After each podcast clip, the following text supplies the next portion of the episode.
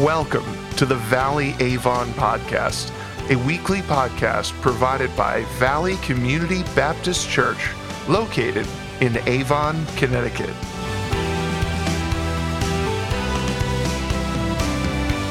In the opening message of the series, Pastor Rob explains why the Sermon on the Mount is the masterclass in discipleship and what it really means to live a blessed life. Let's join Pastor Rob now as he begins with a word of prayer. Let's pray together. Heavenly Father, as we turn to your word, we confess that you are the teacher. We are your students. And so, Father, we pray today that you would teach, that you would speak to us. And we ask, Father, that you would help us to open our hearts that we might learn. In Jesus' name, amen. As we begin this series on the Sermon on the Mount, this master class in discipleship today, we begin by asking the question what can we do to get the blessed life? The Sermon on the Mount begins in Matthew chapter 5, in verses 1 through 2, and I'd like to remind you of those verses now. Matthew writes Seeing the crowds, Jesus went up on the mountain. And when he sat down, his disciples came to him, and he opened his mouth and taught them, saying, so now what we discover immediately is that Jesus is drawing a crowd. It's early in his ministry, but already he's drawing a crowd. He's been teaching, he's been working miracles, and people are coming to him. The people that are coming to him are doing so with a lot of different agendas. Some of them are coming because they have questions. Some of them are coming to be entertained. And some of them are coming because they sincerely want to know more. Out of the crowd, there's a crew of people who are disciples of Jesus, followers of him, who seek to do life with him and to learn from him for the long haul. And then within that group of disciples is a group that Jesus has called out to himself, to do life with him, to learn from him, to imitate him, and to prepare to multiply disciples as he has multiplied disciples. These are the ones who will eventually be called apostles. These are all around Jesus. And so Jesus goes up on a mountainside to teach them. Now, the Bible doesn't tell us which mountain Jesus goes up on you're going to see a picture, and it's a view from a mountain, uh, the one that is traditionally linked with Jesus' Sermon on the Mount and the Beatitudes. You see the view from that mountain down to the Sea of Galilee. Uh, we know that Jesus went up on a mountain, but we don't know which one. Perhaps it's this one.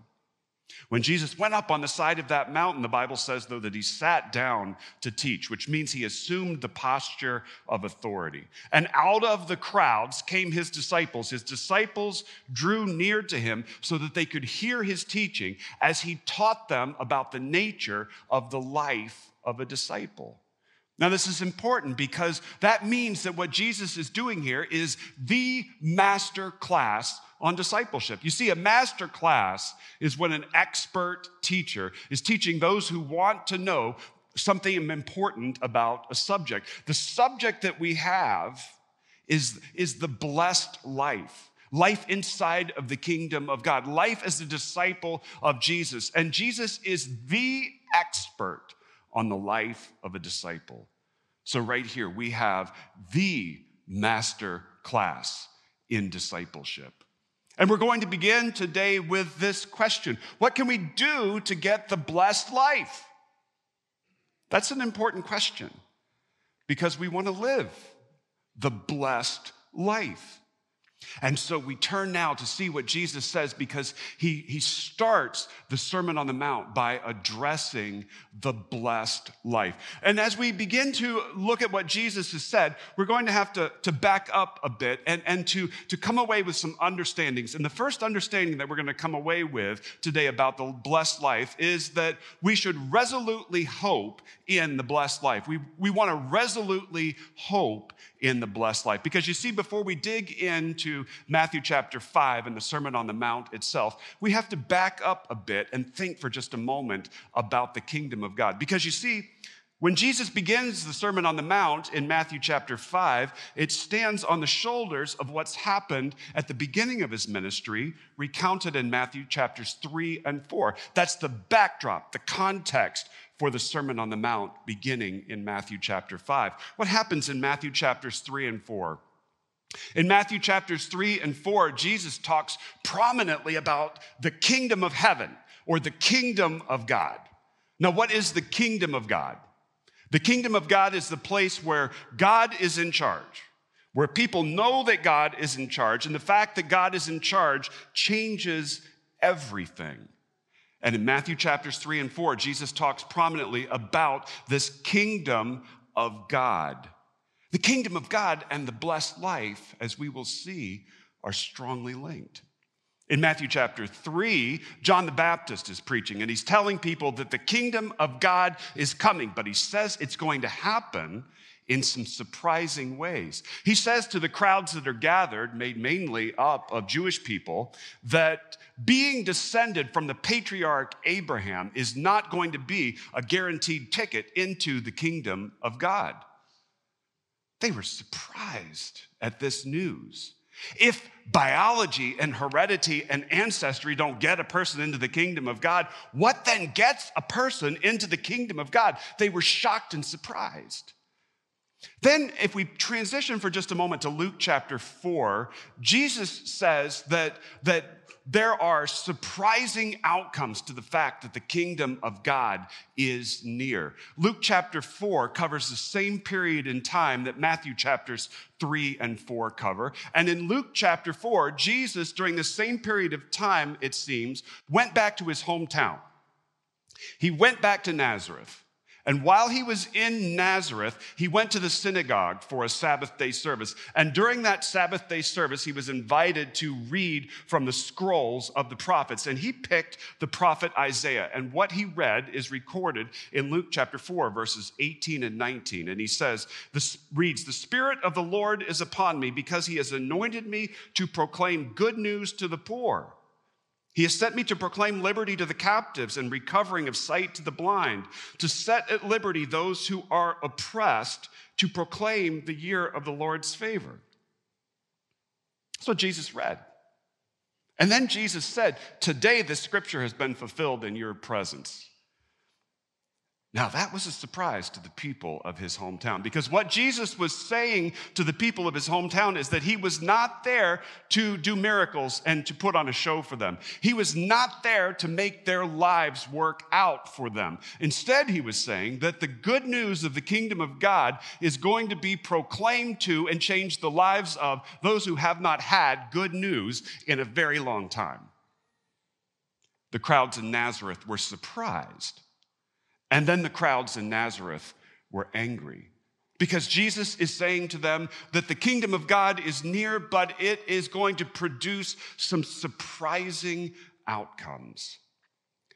And then we find that the kingdom of God is near it is surprisingly close. We go back now to Matthew chapter 4 and we see Jesus has begun his public ministry. He's begun proclaiming the good news of the kingdom of God. And he says, The kingdom of God is near. It's near. But when Jesus says that the kingdom of God is near, people had to look around and ask the question, Really? Where? Because as far as kingdoms go, people could not see a kingdom. There was no land. There was no capital. There was no government. And people were asking the question where then is this kingdom? The Roman Empire is still in charge of everyone's life. Where is this kingdom? There was nothing tangible that the people could see that looked like a kingdom to them. And so the question in their hearts is if this kingdom is near, where is this kingdom? What Jesus was saying to them is that this kingdom being near is near in Him. And we find the kingdom of God in our relationship with Him. We find the kingdom of God through Jesus. The kingdom of God is surprisingly close in Jesus.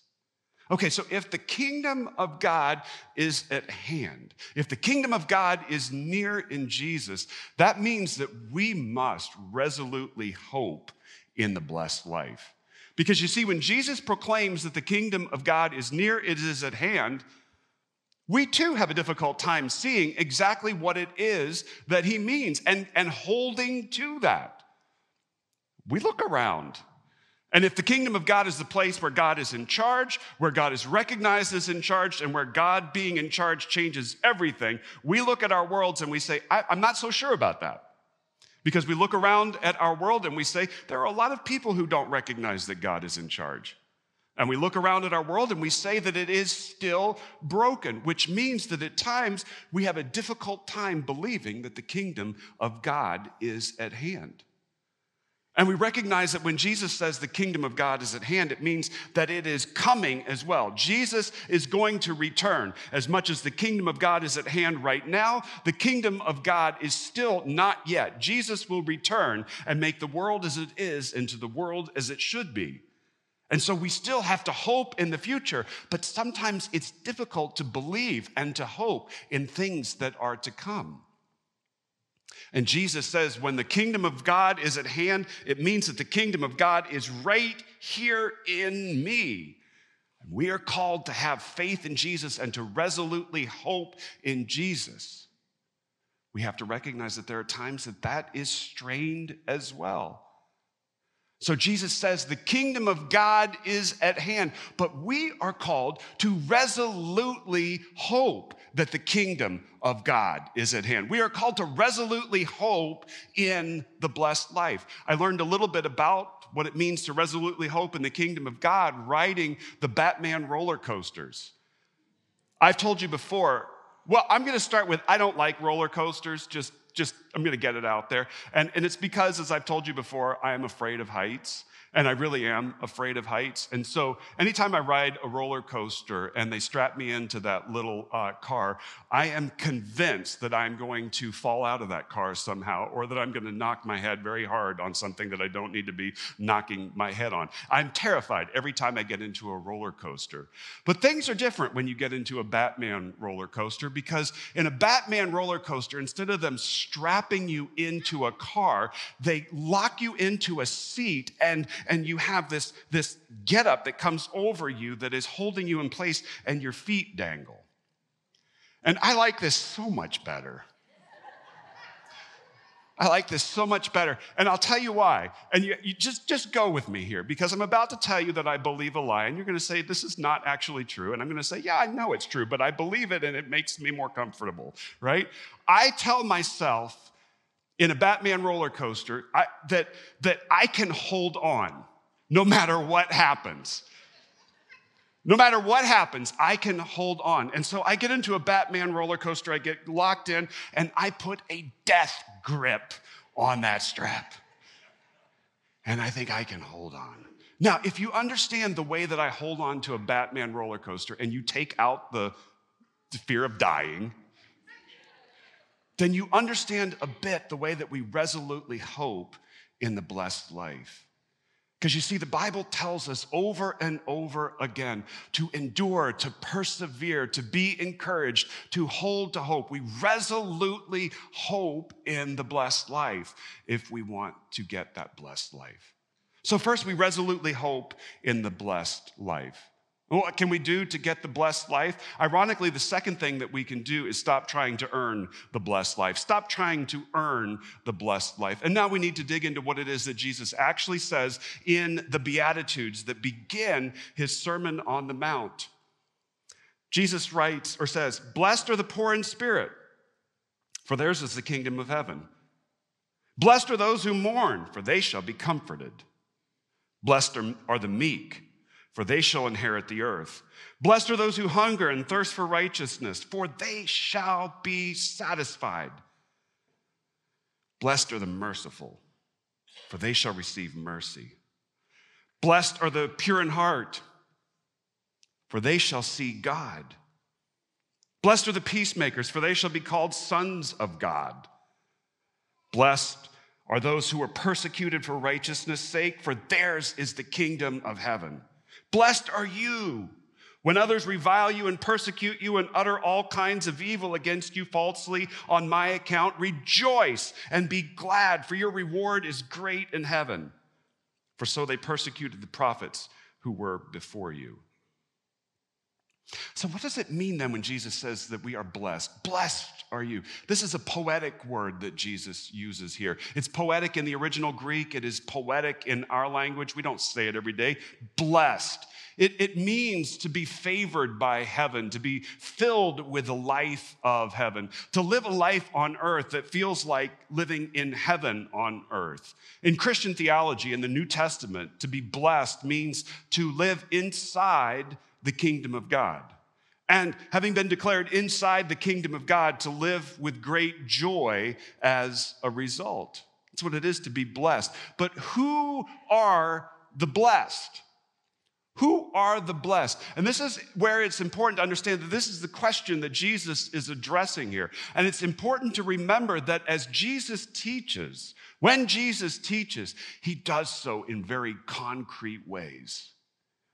Jesus points to things around people and he illustrates the kingdom of God using the things that are around people fish and bread and tactile things that we can see and touch. And so, here, as Jesus begins his Sermon on the Mount, as his disciples are arrayed around him, as the crowds stretch out beyond him, as he says that people are blessed, just understand Jesus' teaching style.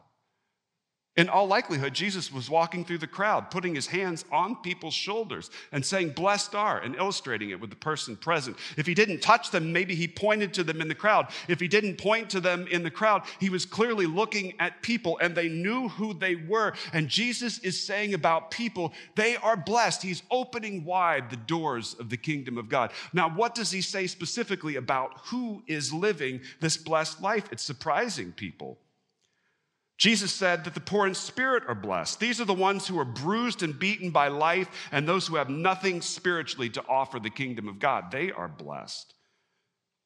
Those who mourn, they've lost someone or something, they've been judged, they've been beaten to the point of tears, they're going to be comforted. Those who are meek, they never assert themselves and they never get noticed. They will inherit the earth. It's their earth, those who hunger and thirst for righteousness. Now you have to understand, they don't have it because you don't hunger and thirst for something you have. You hunger and thirst for something you do not have. They will be satisfied. Those who are merciful, they freely forgive and are sometimes taken advantage of, but they are going to receive the same kind of mercy that they have given, but they're going to be given it in a God sized portion. Those who are pure in heart, the perfectionists who are never satisfied with themselves, with anyone, or with anything else, they are going to see perfection in God Himself, the only one who can satisfy them. Those who are peacemakers, they avoid conflict, they bring people together, and they find themselves caught in the middle when the shooting begins. They are the ones who are going to be called sons and daughters of God. Those who are hurt because they did the right thing, Jesus says, they get the kingdom of God. And from this point back, Jesus has been talking outward. They, he's speaking toward the crowds. But now he directly addresses his disciples. And he says, You are in the kingdom of God. And they know that they are in the kingdom of God because they are right there with Jesus. But Jesus says, A day is coming when I will not be right here with you. And in that day, people are going to revile you, they're going to speak against you, they're going to persecute you. That's what's coming.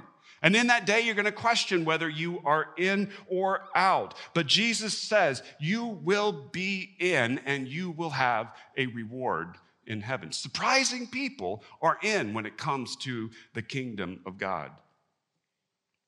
Now, what Jesus is implying here is that we cannot earn the kingdom of God. And if we can't earn the kingdom of God, then, then it doesn't make any sense to keep trying to earn the kingdom of God. We can't earn the kingdom of God. Jesus has been hammering away at that point in the Beatitudes. He doesn't say that the people who are on top in society or, or the spiritual with it people are the ones who are going to be in in the kingdom of God. He says the people who have lost everything, the people who had nothing, the people who come with nothing to offer, these are the ones who are going to be in in the kingdom of God. And if it is the ones who come with absolutely nothing to offer who are in in the kingdom of God, then what does it mean? It means we can't earn it. We can't earn the kingdom of God. We can't earn the blessed life. Let that point sink in for just a moment. For those of you who are disciples of Jesus Christ, I believe that point is going to land pretty hard for us. And for those of you who are not yet disciples of Jesus Christ, there's an invitation that's wide open to you. You can't earn it. If we cannot earn the kingdom of God, the blessed life, if we can't earn it, then we need to stop trying to earn it. We need to stop trying to earn it. We live with the illusion that we have to earn, that we can earn the blessed life, the kingdom of God. If you became a follower of Jesus maybe years ago, and you think back to your experience of becoming a disciple of Jesus, of accepting Christ, you probably remember that way back when it happened, thinking that you had to earn it stopped you for a period of time. Because before you became a follower of Jesus, a Christian, you probably think, I don't deserve it. And because you thought, I don't deserve it, I can't earn it, I've done nothing to get it, you probably paused and took a while before you accepted Christ. But then you did. You accepted Christ because you realized, I can't earn it. I don't have to earn it. It's a free gift given to me by God in Jesus Christ. And you stepped across the line. But the irony is, and the insidious irony is, that after we step across the line of faith, when we abandoned everything and said, I have nothing to bring to God, I accept grace given to me freely in Jesus, after we step across the line of faith, then we begin to believe again that somehow we can earn it. We couldn't earn it in the first place, but now that we've got it, we're going to prove that we were worthy of it. We're going to now clean up our lives and we are going to earn God's favor now. We're going to prove to God that when He saved us freely by grace in the first place, He was getting a great deal in us. We couldn't earn it in the beginning. We can't earn it along the way. And every bit that we try to earn it stops us from experiencing the blessed life. So, what can we do to get the blessed life? Stop trying to earn it. Stop trying to earn it. And then get comfortable with being different. Get comfortable with being different. You see, it's interesting that, that Jesus' Beatitudes actually then do illustrate for us what the life of a disciple looks like, what the blessed life really looks like. On the one hand, Jesus is saying to us that it, through the Beatitudes that the blessed life is open to us regardless of whether we earn it or not. The the gates of heaven are wide open to us. But then on the other hand, Jesus is giving us the values of the kingdom of God and implying that we should now live according to the values of the kingdom of God and that this is what it looks like. And that's the way Jesus' teachings always function. Jesus' teachings function on so many levels, particularly right here in the Sermon on the Mount, because we're going to find time after time in the Sermon on the Mount that Jesus flings open wide the gates of heaven and then calls us to repent and calls us to turn to God, calls us to live lives of holiness in obedience to Him through His power. Jesus' teachings function on so many levels. And so, as we look once again at the Beatitudes, what we discover is that Jesus is telling us what the blessed life is supposed to look like. Disciples, it turns out, are poor in spirit. We recognize our need for God. Disciples mourn. We mourn our own sinfulness and we mourn the brokenness of the world around us. And we are comforted only by the forgiveness that we have in Jesus Christ and by the hope that the world will be repaired in the end. Disciples are meek. We are meek, but this is the same word that when Jesus uses it of himself later in the Gospels, it is translated gentle. Disciples hunger and thirst for righteousness. We thirst for God, and God satisfies that kind of thirst and hunger for us. Disciples are merciful. God has mercifully spared us from punishment that rightfully belonged to us, and we are to make that kind of mercy our template for the way that we treat others. Disciples have pure hearts.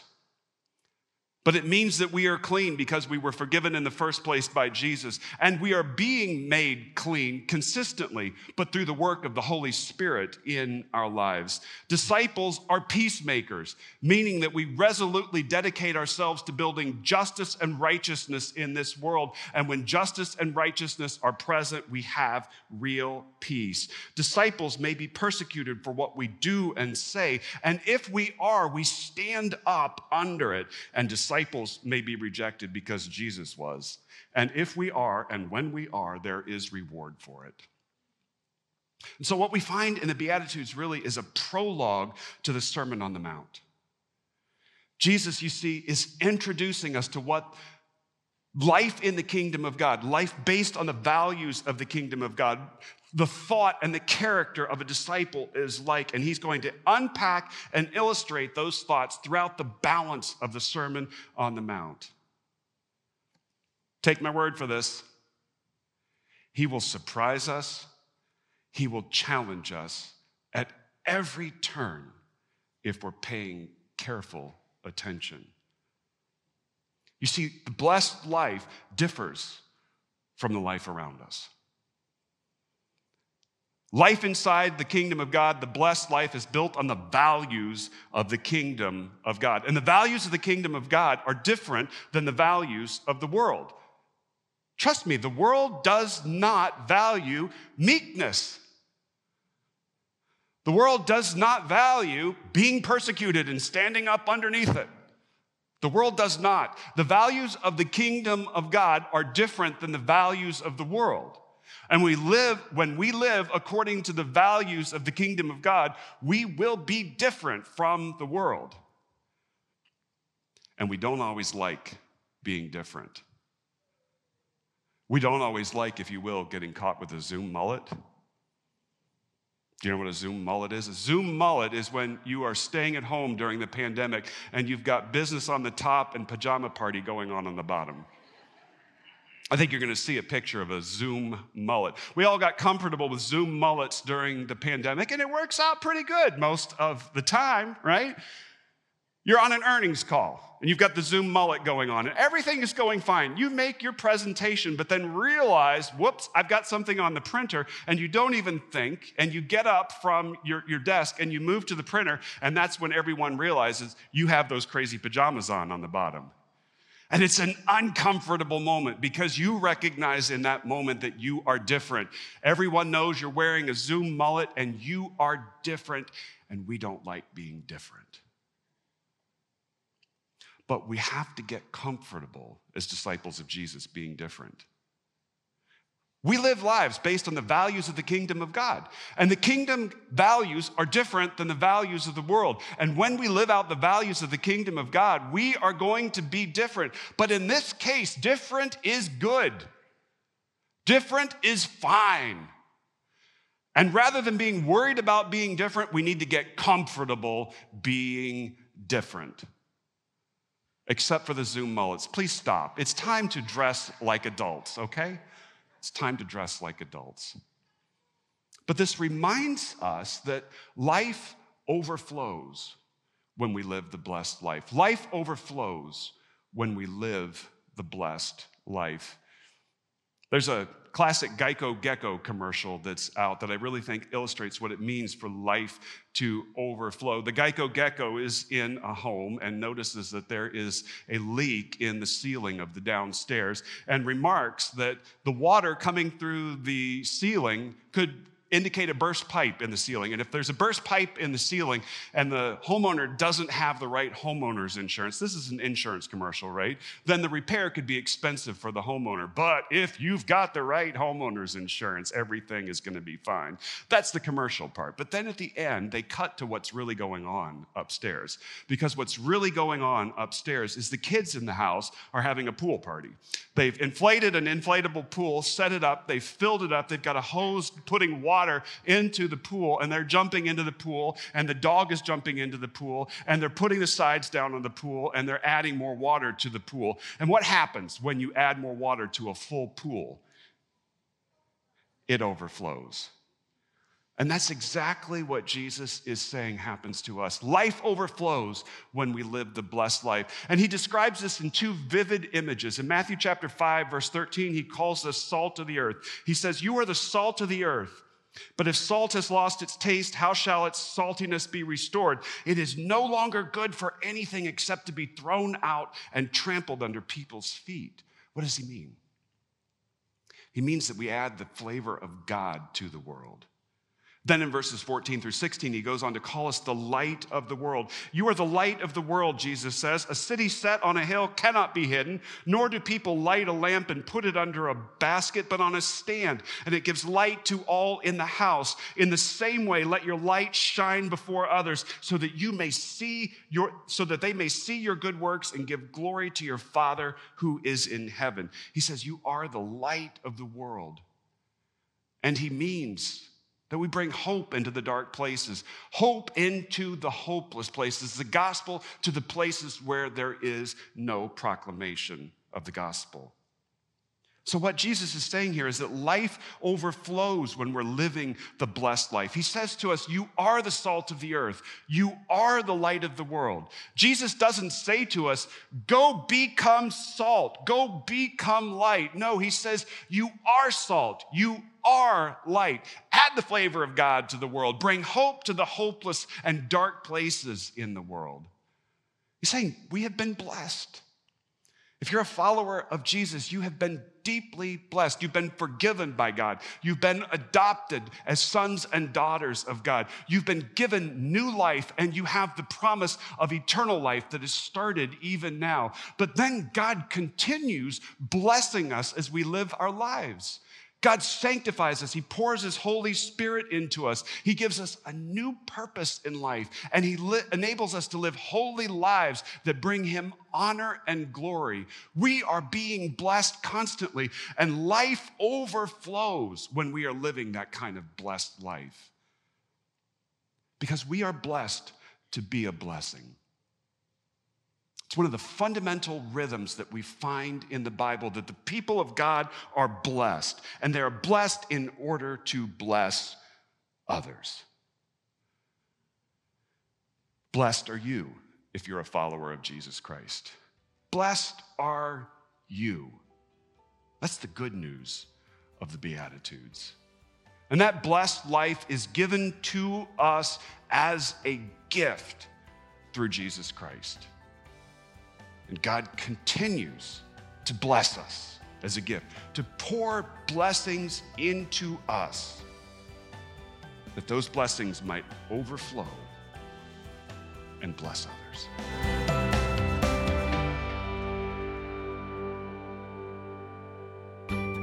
Thank you for joining us for this week's episode of the Valley Avon podcast.